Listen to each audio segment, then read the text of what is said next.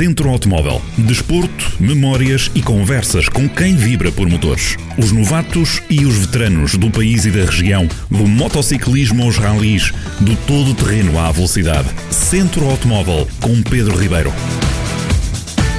Ora, mais um, um programa agora nesta nova fase do, do, do Centro Automóvel, com alguém é, que tem mais de 40 anos ligado ao desporto motorizado, pessoa com uma atividade muito multifacetada, desde fotógrafo, de jornalista, piloto, relações públicas, diretor de marketing, candidato a uma a, à Federação Portuguesa de Automobilismo e Karting. O que é que falta fazer, Artur Lemos? Muito obrigado antes de mais pela disponibilidade. Uh, boa tarde, obrigado eu pelo convite e é sempre um prazer estar a, a partilhar aqui uh, o, nosso, o nosso sonho, os nossos, as nossas paixões dos automóveis com os ouvintes. Uh, realmente, se me perguntam o que é que falta fazer, é pá, sei lá, deve faltar muita coisa por fazer. Uh, eu, eu, para além de ter uma grande barriga, uh, já digo que vou de barriga cheia, porque já fiz quase tudo o que havia para fazer nos automóveis. umas coisas com mais sucesso, outras com menos sucesso, mas realmente já passei por todas as fases, desde o, desde o desde o piloto ao team manager, ao jornalista, ao fotógrafo, ao organizador, ao candidato à federação, conforme disse. Passei por essas fases todas e hoje em dia, quando olho para trás, sinto-me bastante orgulhoso desse caminho. Foi um caminho que realmente tem, tem uns anos em cima uh, um caminho feito com, com paixão, porque nestas coisas também é preciso ter paixão, é preciso gostar do que se faz, e realmente tudo o que eu fiz nos automóveis e faço é porque realmente não me consigo afastar dos paixão, do, do, dos automóveis. É um, é, um, é um vício, é uma, uma espécie de um vício, e pronto, e cá estamos, sempre ligados ao mesmo.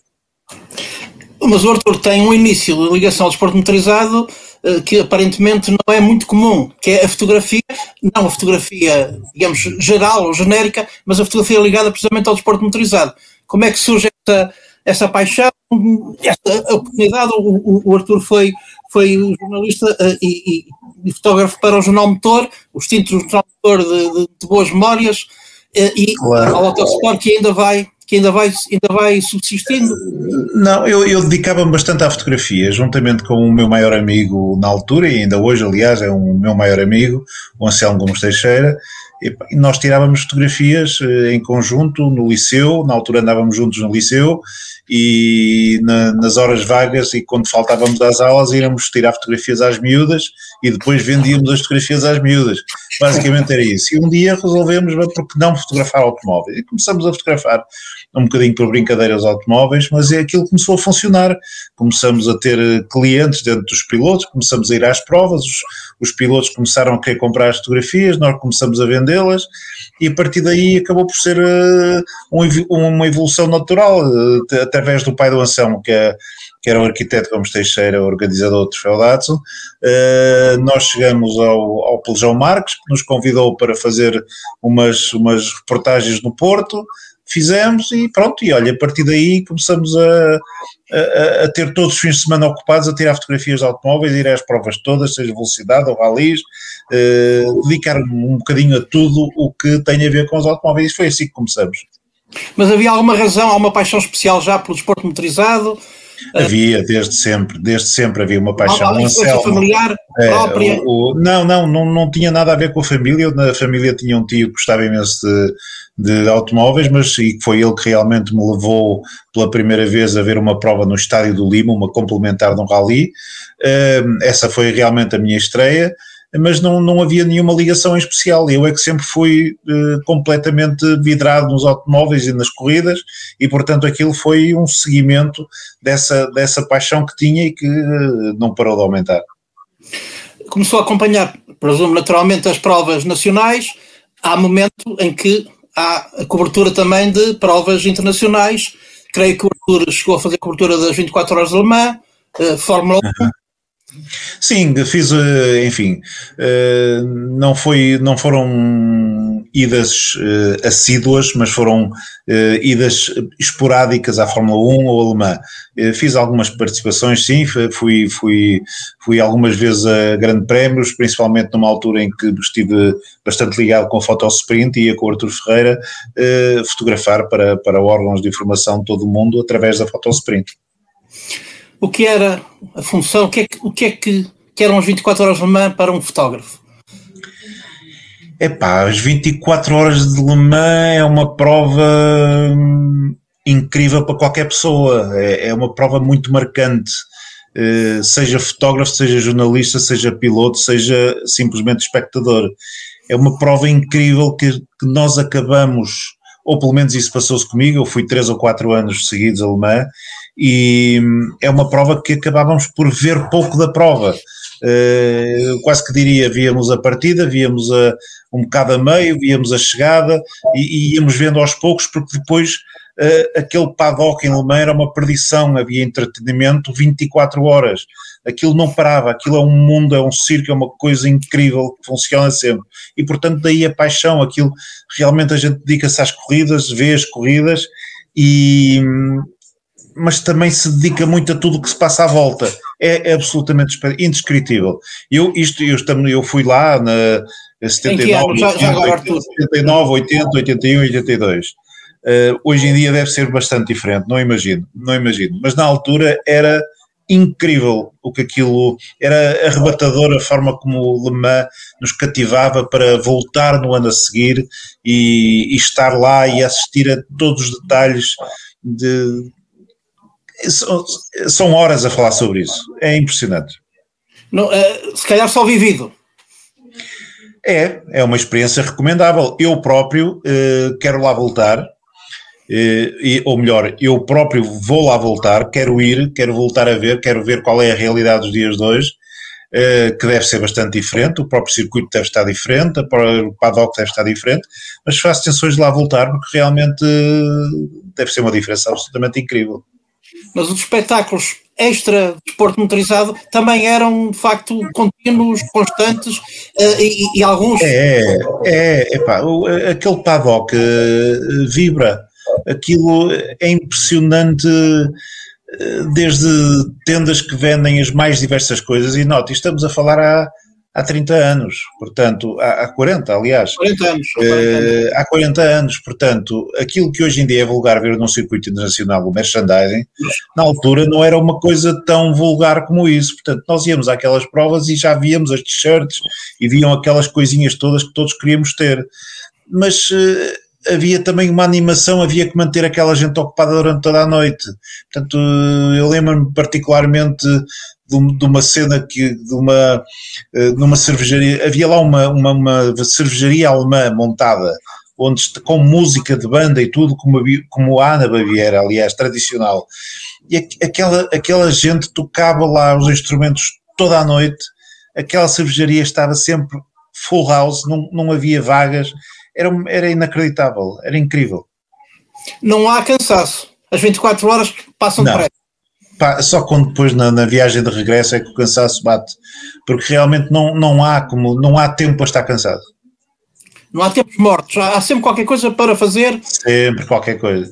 E sempre, e sempre com um barulho. Para quem gosta de automóveis, seja onde for que estiver dentro do circuito, que é imenso aquele espaço, não é? Uh, o barulho acaba por ser sempre o mesmo. Há sempre barulho de automóveis de fundo, não é? Uh, e isso para quem gosta é, é ouro sobre azul, portanto nós estamos, estamos a divertir-nos e ao mesmo tempo a ouvir o barulho dos carros, aqueles barulhos fantásticos que hoje em dia também acho que são bastante diferentes, mas, mas realmente são barulhos uh, daqueles motores potentíssimos ali a soprar. Era, era facto um, é, é, é de facto uma experiência uh, que, que Incrível. como já disse, quero repetir.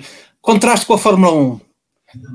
É, a Fórmula 1, a Fórmula 1, a Fórmula 1 é tudo na mesma época é, que o Arthur fez. fez eu, eu fui à Fórmula 1 na mesma época. Uh, portanto, a Fórmula 1 na mesma, nessa época era uma coisa uh, diferente do que é hoje. Portanto, hoje em dia é tudo muito proibido, é tudo muito complicado, é difícil chegar aos pilotos. Não, naquela altura os pilotos andavam ali no meio de nós. Uh, e, e falavam connosco não sendo vedetas. Portanto, não andavam com o press officer atrás, não, não passavam a correr para ninguém chatear. Portanto, os, os pilotos andavam ali no paddock como pessoas absolutamente normais que eram e sempre dispostos a assinar qualquer coisa, sempre dispostos a falar com alguém, era absolutamente distinto. Mas era, mas era cativante também. Era cativante, não, para um fotógrafo, um, um, um miúdo, que era o que eu era na altura, era fantástico, porque primeiro as normas de segurança para fotografar eram totalmente distintas daquelas que são hoje. Eu lembro que, por exemplo, em Jarama, a fotografar a Fórmula 1, eu fotografava uh, pendurado no rail. Portanto, uh, abaixava-me atrás do rail, punha assim o braço por cima do rail e apoiava a câmera em cima do rail. Portanto, os carros passavam por mim a um metro e pouco. Hoje em dia passam a 10 metros e tal, ou mais, não é? Portanto, é, é, tudo isso era um desafio, tudo, esse, tudo isso era absolutamente uma coisa do outro mundo. Sentir aqueles motores a passarem pelos nossos ouvidos ao metro e tal, epá, era uma coisa incrível. Mas havia uma sensação de perigo acrescido, de grande risco, para além do risco normal, como é óbvio evidente. Qual perigo, qual perigo, qual perigo? A gente queria estar perto, fotografar o mais perto possível. Epá, mesmo com objetivas grandes, a gente queria estar, era o carro tinha que passar e fazer um bocadinho, fazer levantar o cabelo, porque assim é que era bom. Era, eram, eram outros tempos, outras idades. Não, eh, eh, o Arthur não vai frequentar a Fórmula 1 eh, aos paddock há, há, há, tempos, há muito tempo? Não vou há muito tempo à Fórmula 1, uh, ou melhor, eu fui, fui à Fórmula 1 a última vez há uns seis anos, que fui ao Grande Prémio em Abu Dhabi, mas não tive, não consegui arranjar um passe, de maneira que fui como um um espectador normalíssimo, fui para ah, o meu lugar de bancada, eh, fui para o meu lugar de bancada e não sei o quê, e apanhei uma decepção, não fui lá de propósito, eu estava lá e, e fui ver o, o, grande prémio, mas apanhei uma, uma decepção enorme com aquilo, enorme, aliás, devo-lhe dizer que vi a partida eh, da bancada e depois fui com um primo meu que estava lá comigo, ou melhor, eu que estava lá com ele, que ele é que vive lá, eh, fomos para a parte de trás da bancada, para uma, para uma zona onde se bebiam umas cervejas e ver, a, ver na, num ecrã gigante, porque aquilo, os carros, o barulho dos carros era irritante, uh, aquilo não tinha emoção nenhuma, não tinha piada nenhuma. A única, o que mais me fascinou nessa ida à Fórmula 1 foi fazer a corrida à noite, foi aquele anoitecer e, e, e nós não darmos por ela a anoitecer. A transição do dia para a noite.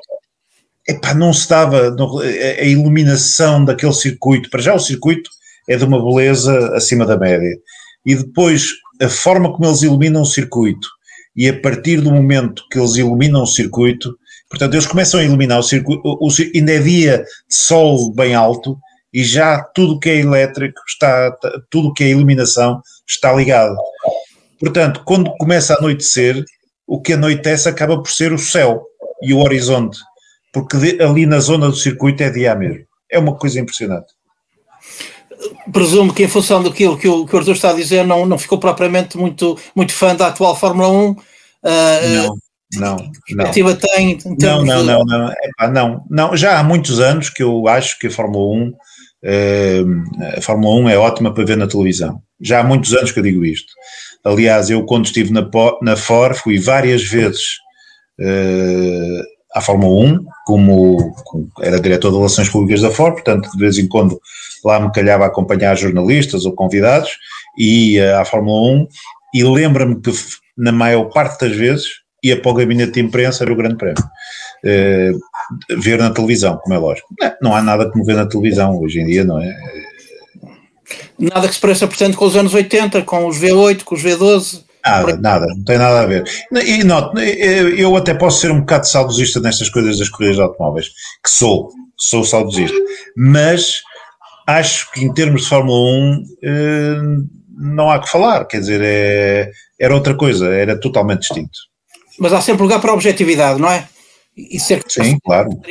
A distância que havia que, dos, dos carros. Hoje em dia a técnica uh, e as à condução desvirtuam um bocado a, a capacidade do, do, piloto? O Arthur ideia, não? Epá, não sei, eu, eu acho que não. É, é, eu, eu acho que o piloto é sempre um piloto.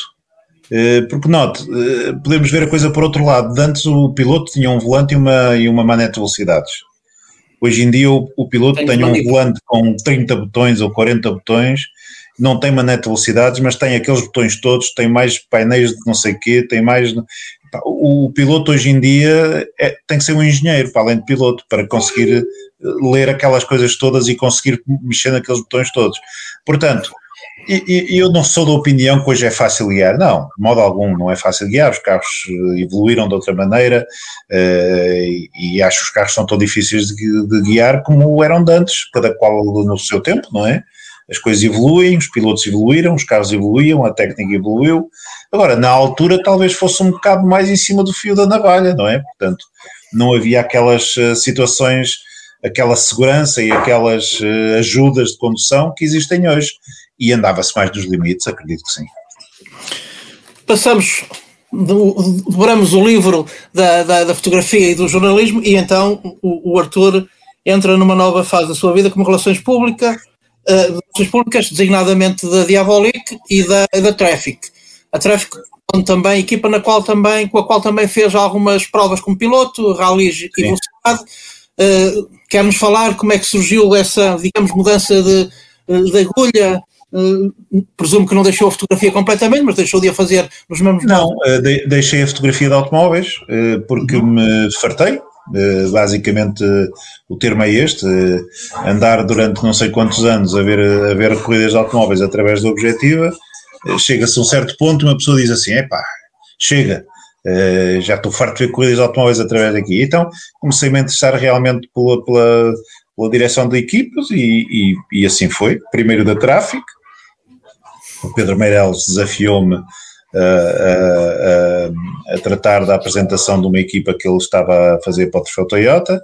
e Estamos a falar de que é, Artur, para, para situarmos aos nossos, aos nossos ouvintes? Estamos a falar de 1983 e portanto fui, fui para, para a tráfico, acabei tra por trabalhar na tráfico como diretor de relações públicas eh, da parte têxtil, digamos assim, e acumulava as funções de diretor de team manager, como, como é mais, mais bonito dizer.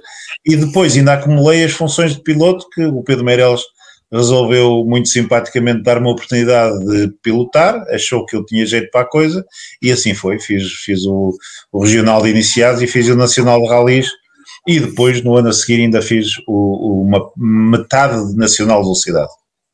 Com, com, o, com o Alfa Romeo. E essa parte correu muito mal, a parte da velocidade correu francamente mal. Porque? O carro, o carro não, não mas era o Alfa Romeo, o GTB. Era um Alfa Romeo da Luigi, sim. O carro não, não era aquilo que se estava à espera. Uh, cheguei mesmo a pôr em dúvida a minha capacidade de o guiar, mas isso, essas dúvidas tiraram-se no autódromo, um dia que fomos para lá, eu e o Pedro Meirelles andar com o carro, e realmente os tempos eram muito próximos, ele era mais rápido que eu, sim, mas os tempos eram muito próximos, portanto o mal não era meu, o mal era do carro, não conseguíamos evoluir o carro, e então optamos por parar, e assim foi, parou-se. Mas teve também ainda provas uh, a direção da equipa com o Pedro Meireles e com o, com o Rover. Sim, claro, claro.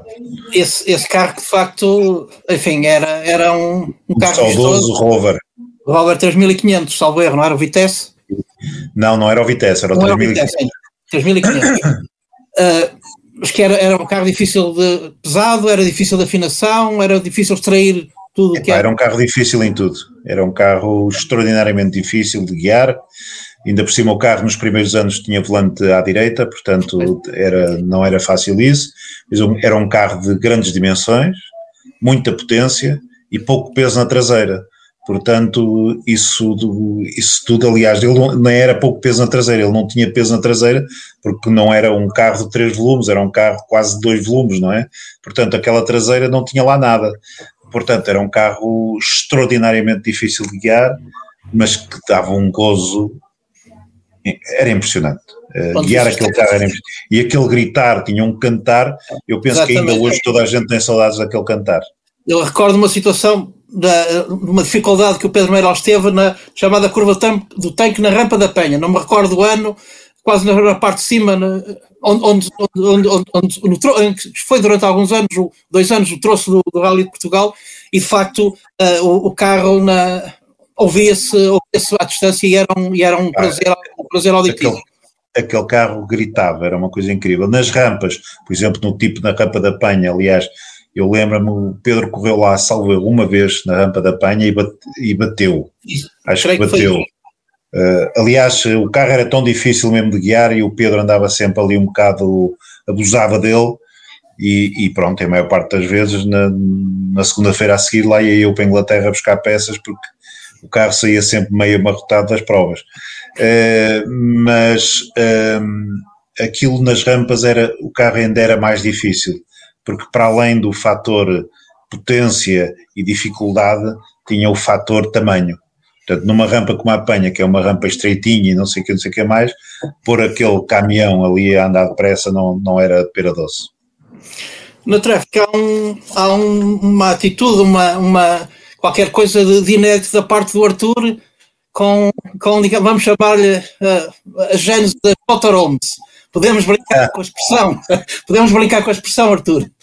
Podemos, claro que podemos. Epá, motorhome é assim. E qual que é eh, para, para, os, para os ouvintes? O que é que, uh, que, é que, que, é que sucedeu? Qual era essa. Eu, na, eu na, altura, na altura aplicava bastante cuidado, digamos assim, na forma como se geria o paddock da marca. E sendo a Traffic uma marca de sportswear muito dinâmica, eu na altura achei, com o aval do Pedro Meireles, que tínhamos que ter uma forma diferente de estar nos paddocks e começar a ter convidados, começar a convidar os clientes e os parceiros de negócio, quê. e foi quase que a primeira vez em Portugal que isso começou a fazer. Começamos, eh, a primeira de início era com uma Iveco, um furgão, eh, daqueles que transportavam as roupas lá na, na fábrica, que ao fim de semana era, era a nossa pequena motorhome. Depois comecei a achar que aquilo não tinha tamanho suficiente e passamos a usar um caminhão, um Ford Cargo. Alteramos o caminhão, pusemos umas escadas, uh, alcatifamos por dentro, pusemos aquilo tudo chique. Mas não chegava e então, uh, pronto, tive a ideia de comprar à Carrizo um autocarro de dois lugares. Uh, e o Pedro, o Pedro gostava da ideia, portanto compramos o autocarro, eh, eu fui com o Fernando Campos, que era o nosso motorista lá da Traffic, eh, e, e fui com ele a Lisboa buscar o autocarro. E pronto, ele depois até teve uma, uma história curiosíssima, que ele, ele, ele guiava qualquer, qualquer caminhão, digamos assim, mas nunca tinha guiado um de dois andares. Portanto, logo ali na, na, na Avenida de Ceuta, que há, um, há uma passagem por, por baixo da, da, linha férrea, o autocarro ficou logo sem metade do tejadilho, porque ele não sabia e o autocarro sentiu o barulho e não, não compreendeu bem o que era, mas quando deu por ela, a, a, linha de comboio já estava em cima do autocarro. Mas pronto, fez a Avenida de Ceuta toda Foi uma estreia ótima. Foi fantástico. Fez uma... Mas tivemos outra estreia também uh, interessante. Mas uh, ele depois lá fez a Avenida de Ceuta e lá chegou ao Porto, aquilo foi tudo arranjado e não sei o quê. Mas logo de seguida, na, na, primeira prova que fomos com o autocarro, salvo erro foi no autódromo, uh, vinhamos todos contentes para, quer dizer, vinha o Fernando, ele vinha sozinho no autocarro, porque aquilo não podia circular com companhia, e, e foi fantástico porque chegou ao autódromo, entrou para o paddock, chegou ao túnel e o autocarro não tinha altura para passar. o, autocarro era bem mais alto que o túnel, era bem mais alto, era um bocadinho mais alto que o túnel, portanto, uh, ou, ou, ou aligeirávamos outra vez o tejadilho, ou então tínhamos que arranjar uma solução. E a solução na altura foi, foi a única possível, foi uh, esvaziar os pneus do autocarro.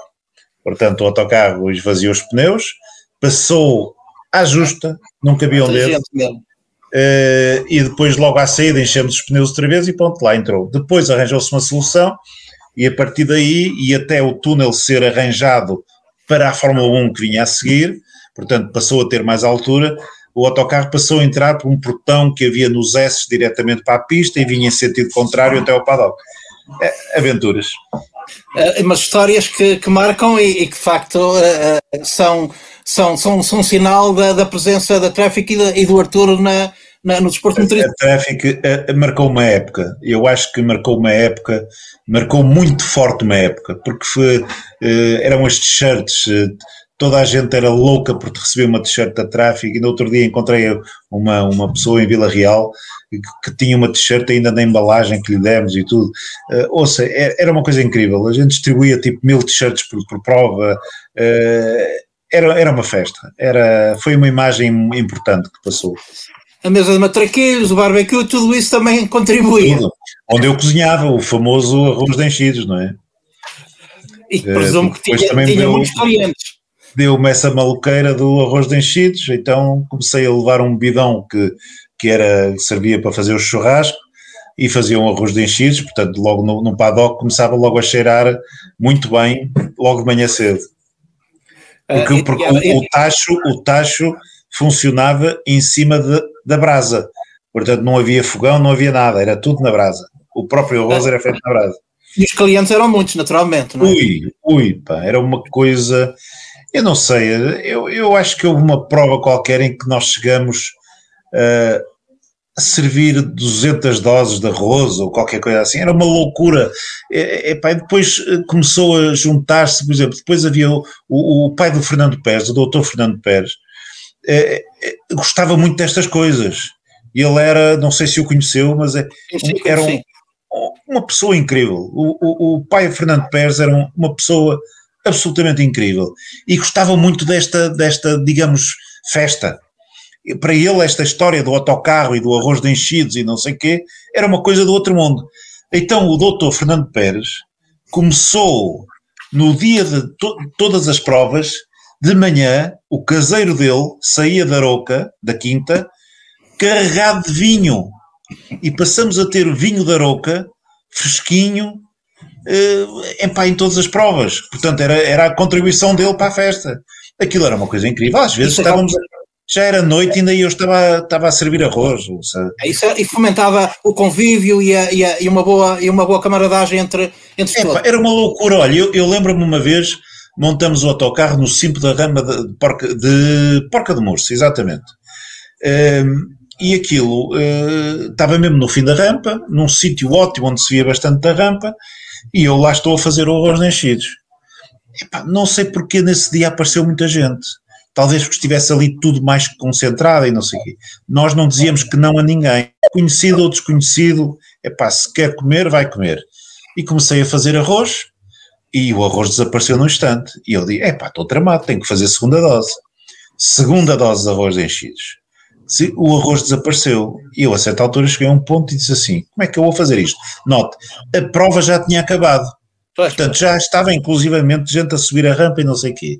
E eu, epá, eu arroz tenho, tenho tudo, só não tenho os enchidos. Como é que eu vou resolver isto? A certa altura vejo a subir a rampa uma, um furgão daqueles, daquelas, uh, daqueles furgões que vendem bifanas e, ah, sim, e, sim, sim e sanduíche e não sei o que, não sei o que mais. Parei o gajo e disse assim: Epá, você por acaso tem chouriços ou enchidos, não sei o quê? É, por acaso tenho. Ora bem, fez ali um negócio fabuloso, enchidos por t-shirts e saiu nova taxada de arroz de enchidos, passado um bocado. Tudo isso são de facto memórias, histórias que, que Epá, são incríveis. engrandecem e, e, que, e, que, e que dão, dão, dão gosto recordar. Dão, completamente, dão, então não dão. Isto hoje em dia é uma, é uma, é uma, é uma, uma história fabulosa, não há, não há nada a dizer. Na fase do, do, dos pilotos e dos, da, da piloto, como piloto e dos ralis, há algum episódio que, que, que, o Arthur se recorde, haverá seguramente, mas queira, que queira contar, foram, foi creio que duas épocas, uma dos iniciados e depois o, o capítulo depois foi o Campeonato Nacional. Hum. Epá, as histórias pós-ralis eh, são imensas. Ainda por cima eu tinha um pendura que ajudava imenso a isso, o José Manuel Tavares, mais conhecido por Caeca, era a boa disposição em pessoa, era uma pessoa, era, epá, era um amigo de, de mão cheia, eh, mas portava-se mal, pá, o tipo estava, portava-se mal, bebia uns copos, epá, era uma joia de uma pessoa, mas depois, a certa altura, aquilo perdia um bocado o rumo e aquilo só dava para a de maneira que histórias dos ralis são, epá, são centenas. Contem duas ou três que, as, que, as, as, que se podem contar, as que não se podem claro. contar. Portanto, as que não um, se podem um... contar ficam, ficam para, para mais reservado. É, ou, ou, ouça, sei lá, ouça, tantas, olha, eu tenho, há uma muito curiosa que foi no Rally Rota do Sol.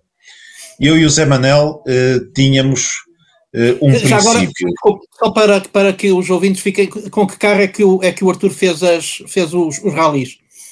Um Toyota Starlet. Um Toyota Starlet. E, portanto, no, no ano em que fiz o Nacional de Velocidade, o Nacional de Rallies, incluído na, na, equipa da Salvador Caetano, portanto o meu colega de equipa era o, era o Jorge Artigão, Jorge Artigão. É, portanto eu, eu levei comigo o patrocínio da Tráfico e fez-se a equipa Tráfico Salvador Caetano e, e, e, e, claro, eh, levei o patrocinador e tive direito a, a fazer parte da equipa. Uh, só que o Jorge andava de Corolla e eu andava de Starlet. Mas na altura uh, eu, eu e o Zé Manel trabalhávamos muito nos treinos, muito, muito, muito. Porque éramos conscientes que o nosso carro de provas era muito fraquinho, era um, era um Starlet que tinha mais uns cavalitos, aquilo tinha para aí 80 e tal cavalos ou qualquer coisa assim, era um grupo A, mas tinha 80 e tal cavalos, não dava muito, ainda por cima com o peso todo em cima, o meu peso todo em cima, na altura eu pesava 120 quilos, portanto era bastante peso, eh, na altura e hoje. E, e então tínhamos que treinar muito para compensar o resto, portanto andávamos sempre, isso, isso é indiscutível, sempre no fio da navalha, o carro não dava mais, eu não dava mais, ninguém dava, conseguia dar mais. Portanto, é, é tudo, tudo um bocadinho era estrada, mesmo que não tivesse lá a estrada. Portanto, se era uma curva para a direita, aquilo tinha menos uns metros, porque passava metade do carro, passava fora da estrada. Isso acontecia frequentemente. Mas isso só era possível graças a muito treino. Muito treino. Muito, muito treino. E treinávamos a dedo. Portanto, eu, eu havia ralis em que se o Zé Manel se calasse, eu estava à vontade, que eu tinha tudo na minha memória. Memorizado. É, tudo memorizado. Mas havia uma coisa que nós não prescindíamos, era do almoço e do jantar. Tinha que haver sempre bom almoço e sempre bom jantar, sempre.